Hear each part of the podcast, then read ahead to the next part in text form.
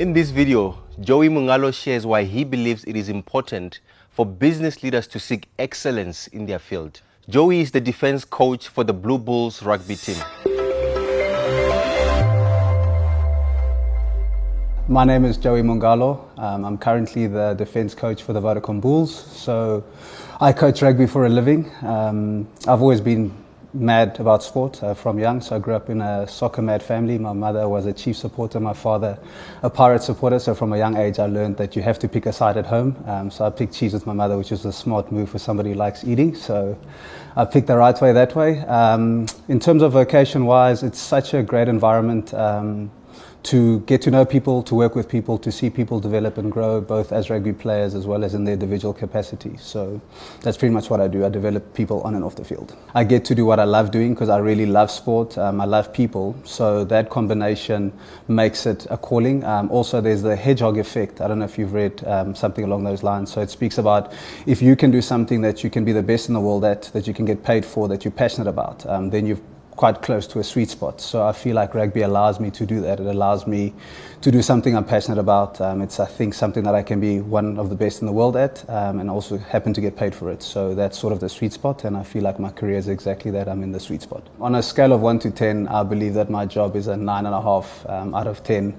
um, as a calling from God. There are two biblical passages that I really hold on to um, in my job. So the one is on match day because our job um, is in front of millions of people who judge you on a weekly basis. Um, so I like to use Isaiah 26:3 um, that says, "You keep him in perfect peace, whose mind is stayed on you, because he trusts you." So in those moments, it's almost just give over all the faithfulness that was uh, put into the week, into preparation, to say whatever happens in the result, uh, God has got me. And then as an overriding one, um, I love 1 Corinthians 10, 15, 10, sorry, 1 Corinthians 15, 10 that says.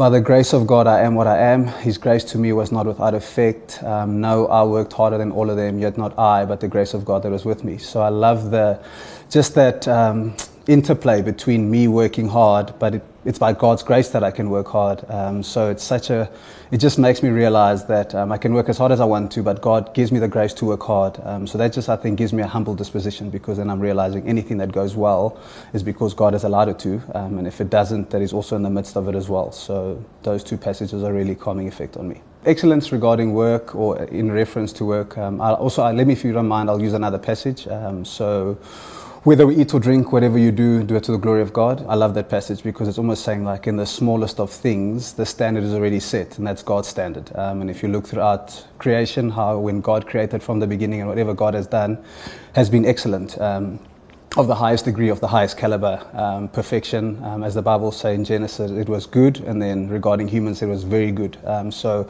I would say excellence is actually good, what is good. Um, so for me, it's about being faithful, um, doing the little things really well. I've also got a leadership model. Um, in it, it speaks about your ability to create or your ability to be excellence is judged on two things. One is consistency, so your ability to rock up every day and consistently keep doing the right things. and then the second one is competence so just the ability to do whatever you're called to do to the best of your ability. So I think a combination of those two things is how I would say excellence is defined. I think it's really important for Christ-led um, leaders to pursue excellence in the field because the field, the work uh, work environment for me is a mission field. Um, it's a free place for believers um, to work in a manner that represents the gospel. So, what I mean by that is if we are excellent at what we do, if we are faithful at what we do, we are consistent in doing that, it just allows somebody who doesn't believe to ask the question. So, what is it about you um, that, in my example, when you've won a game,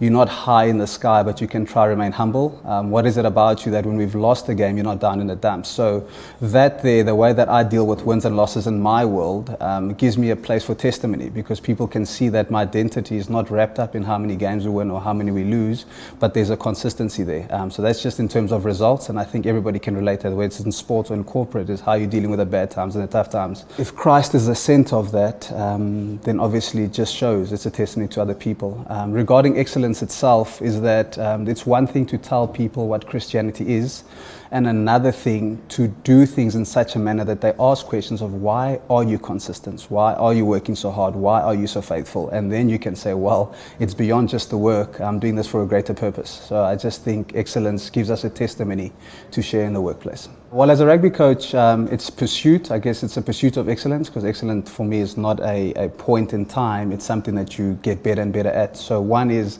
I pursue relationships. Um, I really fight not just to see guys as rugby players, but to see them as young men who one day be fathers and husbands. Um, and then the more I can just get to know them, spend time with them, um, share my life and they share their life, I think that's one way of excellence for sure.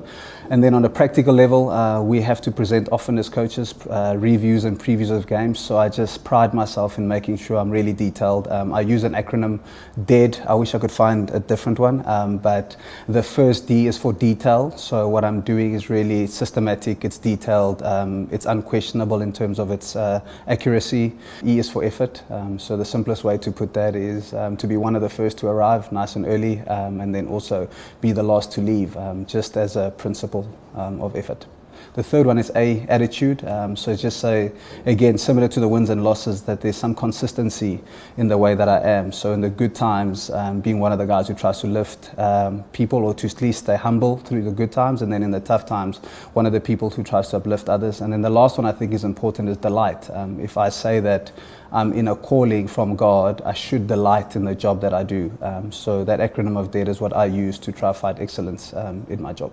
Does excellence um, translate into success? Um, I feel like if excellence is a process, um, something that you continue to pursue, um, then at some point you'll reach the end goal. I think it's impossible to be faithful in the small things, to be consistent, to be competent, um, and to care about those around you and not reach some level of success. Um, I also think it's important for us to probably distinguish um, between what is success in the world and what is kingdom success. Um, so I like to speak not necessarily of success but of significance. Um, significance is that you're still successful in that you need to meet your goals, you need to meet the bottom line, or you need to win rugby games in my world. Uh, but significance is that you do that while the person element matters, um, while you fight to get to know people, to care about people, and then hopefully to get an opportunity to share the gospel with people. So I think it's one thing to be successful with the bottom line and wins, but another altogether to get those and um, influence people's lives at the same time. And by the way, I also feel, think that if you do the people thing well, the success will anyways follow. So that's how I see it.